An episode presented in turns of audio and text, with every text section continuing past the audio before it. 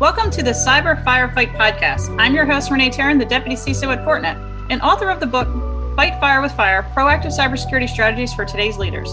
In this Cybersecurity Perspectives podcast, we will talk with a different cybersecurity expert from the book in each episode and discuss valuable perspectives and important takeaways from their individual chapter.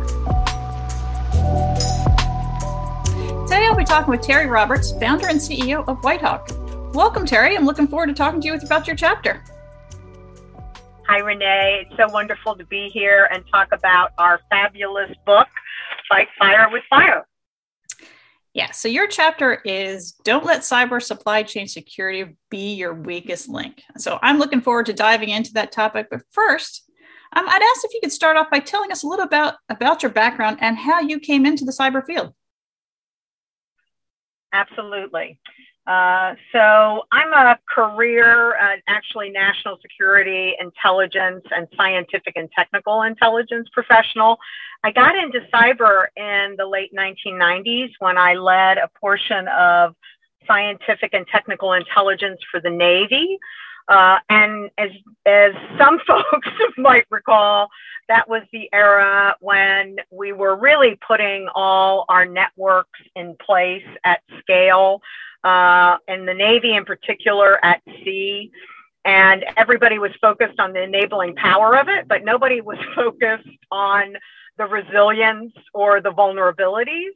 And so uh, my team, we actually did the first um, intelligence acquisition assessment, uh, a threat assessment on the Navy Marine Corps intranet. And then uh, a lot of activities followed to that. And that's when I got the cyber bug. Um, and then went on uh, to go back to cyber uh, after being the deputy director of naval intelligence. Uh, and I was fortunate enough to be made the executive director of Carnegie Mellon Software Engineering Institute, uh, where I got to, you know, sort of regroup with the cyber body of knowledge, learn about uh, research and development at major universities, uh, and then go on to industry, and then got the idea for my company. Uh, so I've had the luxury of focusing on cyber risk and resilience for about 12 years now. Well, that's great. That is definitely a diverse and interesting background that you bring to uh, to the listeners. So let's dive into a little bit about your uh, your chapter on you know cyber supply chain security. Um, why should leaders, especially in today's environment, you know, really be paying attention to you know cyber supply chain security? You know, as CISOs and cyber leaders, there's always tons of stuff of work to do and tons on our plate. But you know, why should we now also be paying attention to the cyber supply chain security? So, as you can imagine, with my background, uh, I've been trained to think like a bad guy, and ba- bad guys, uh, as as our title says, are always looking for your weakest link. Um, and as we all know, we partner uh, if we're a major company or department. We, we can partner with thousands of vendors and suppliers and teammates um, and a lot of them are small to mid-sized, and they don't have in-house uh, cybersecurity or security expertise in general. And so they may not have put their resilience in place either regarding their products or regarding their company. And so that's how I would come at you, right? Is I would find one of those weak links and then gain access to your networks, to your data sets, to your operations. So that's where we're going to target. Um, so you as an executive in government or industry have to be looking at your risk and threat landscape. And this is a key part of the risks that you face. Yeah, Sarah, I think you, you bring up some valid points. It also brings to light that, you know, a risk assumed by one is a risk assumed by all. So as people look to bring in these technologies and capabilities into their organization, um, you're essentially assuming those risks of, of those vendors and partners, right? Exactly, exactly. And we've had a lot of exemplars, especially over the last decade. Um, I think you know the, the, the first aha moment was with Target in 2014. Um, that was through one of their HVAC partners. you know, not something that you would normally think about. Um, and and ever since then, I think there's been a growing understanding that uh, that's how they can get at you. Yeah, absolutely. I think it brings light. They'll definitely stop at nothing to get get at you. Um, but that brings up to the, the point, you know, knowing the adversaries, you know, are expanding their tech, tactics and techniques um, and finding these creative ways to get into, um, you know, our environments. You know, what are some of the challenges that you see for uh, cyber leaders that need to be thinking about when it comes to securing the supply chain? Yeah, I, I always start with um, your jewels. Um, you know, uh, in the national security arena, we have an axiom if you're trying to protect everything, you're really protecting nothing.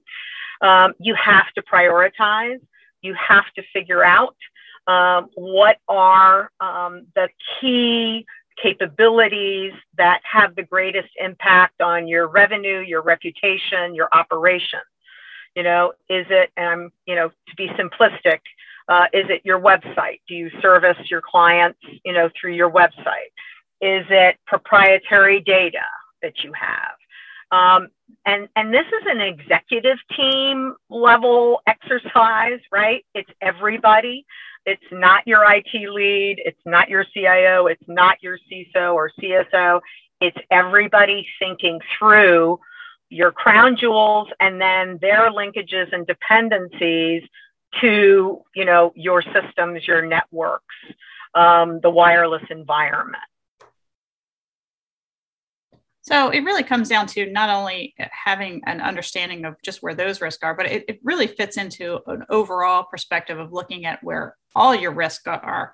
And looking at the cyber supply chain that is you know another risk that people need to be aware of and managing. Would you agree Yes, and and again, then you map that supply chain to those crown jewels, to those priority risks. You see, you you you want to do it in a methodical, prioritized way, so that if you have two thousand dollars to spend over the next, you know, three months, that you're mapping to those risks you're not just mapping to a hundred different tasks or controls. Um, so that then if you do get hit, right, you, the impact of that hit will not be as great because you will have put security protocols in place across your crown jewels. So let's let's pick a vendor um, who might have a direct impact on that. Um, obviously, software vendors, business applications that are integrated into your architecture, right, by design, are inside uh, your networks, inside your operations, inside your environment. So, you also want to prioritize who are your most critical vendors who have the greatest impact on your operations and who have access, right, to either your data or your operations. And so by going through that logic train and that triage, um, then you you put those vendors and suppliers into what we call a tier one level, the most critical. And then it's those vendors and suppliers that you want to spend the most time on. And then perhaps the rest of your vendors and suppliers you're doing an annual check on again because we don't have limited resources, right? So we need to triage and we need to prioritize. Yeah, I mean, I think you're you're dead on, Terry, because especially when you think about, you know, 90% of all vulnerabilities start with some type of software weakness. And not to mention, you look at all the technologies we have now coming into play into our environments, whether that's the OT or IoT environments. And a lot of those technologies weren't necessarily developed with that security in mind.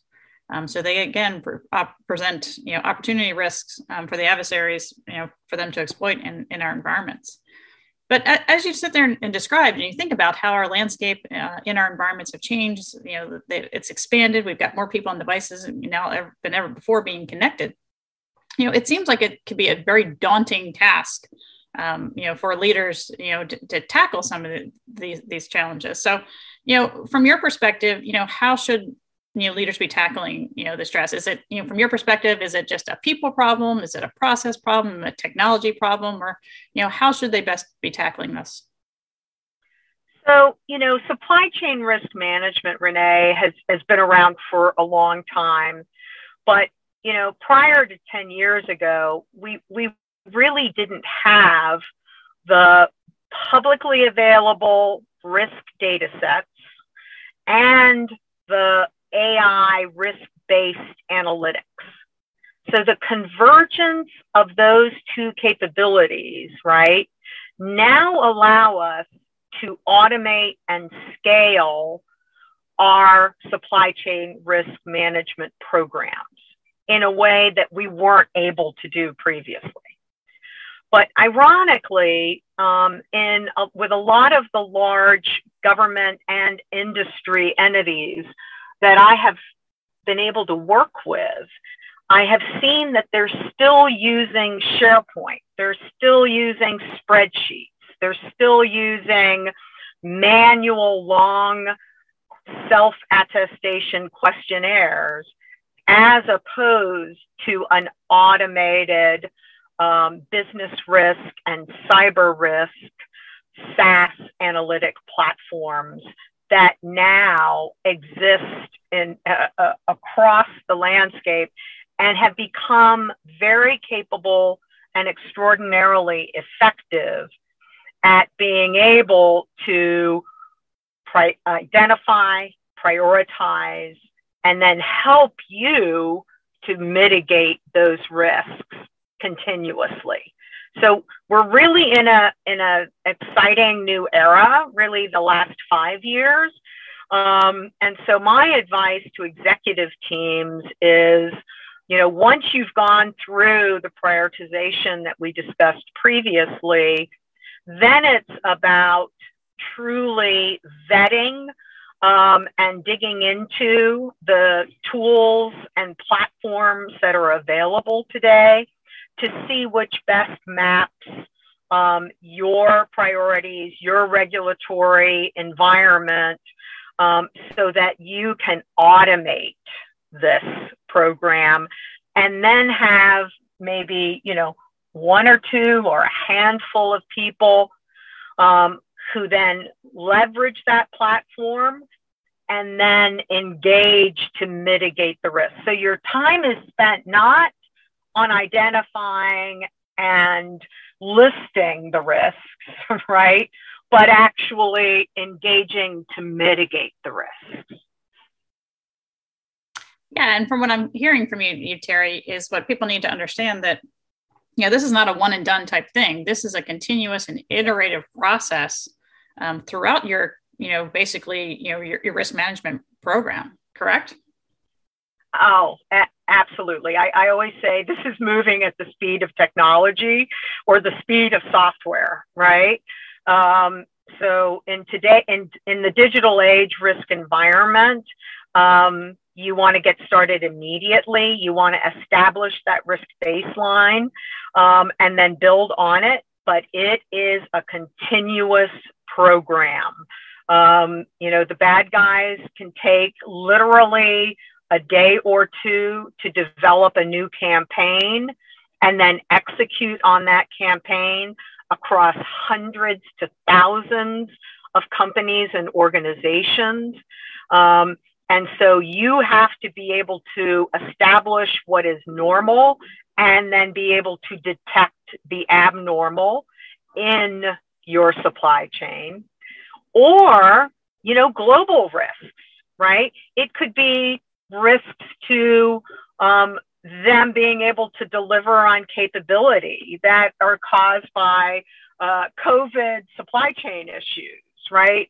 Um, it could be that they just got bought uh, by a Chinese company and that's a risk for this particular client.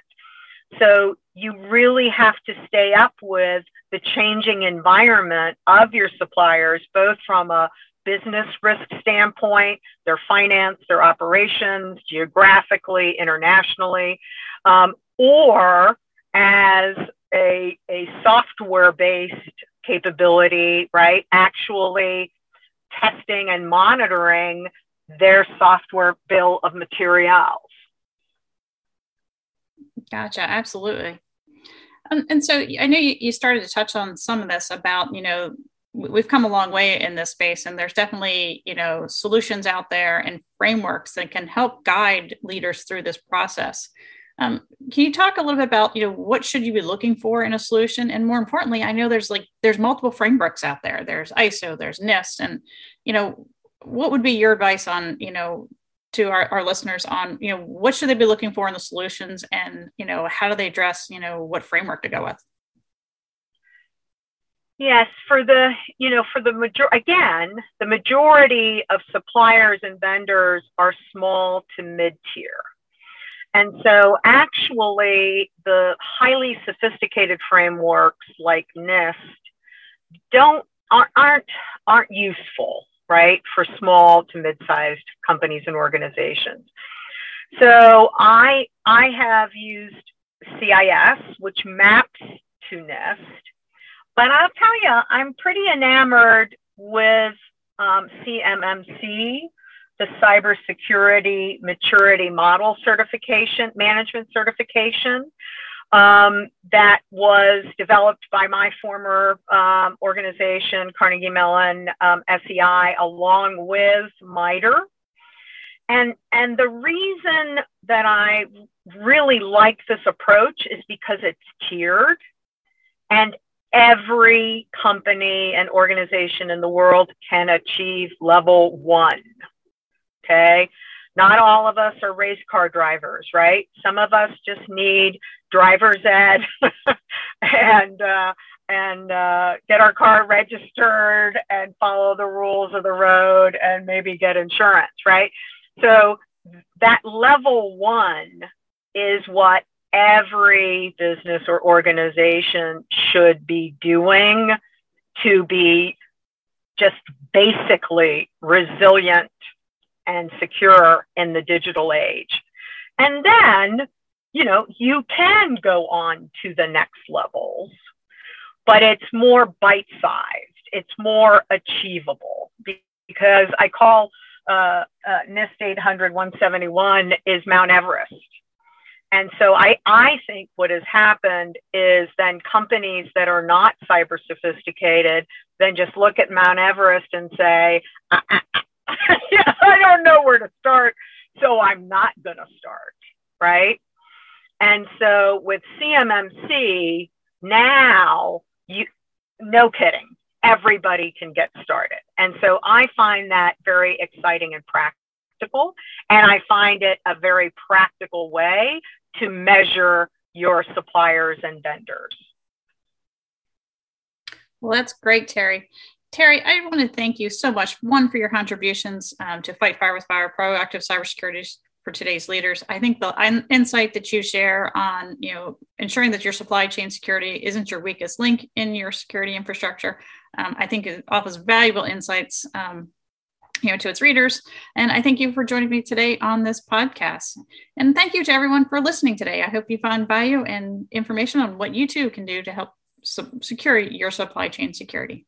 Thanks everyone thanks renee and thanks for your leadership um, on the book and on getting the word out. I really appreciate it. Thanks terry. Thanks everyone. If you want more information on Fight Fire with Fire, go to our blog at ftnt.net slash cyber firefight.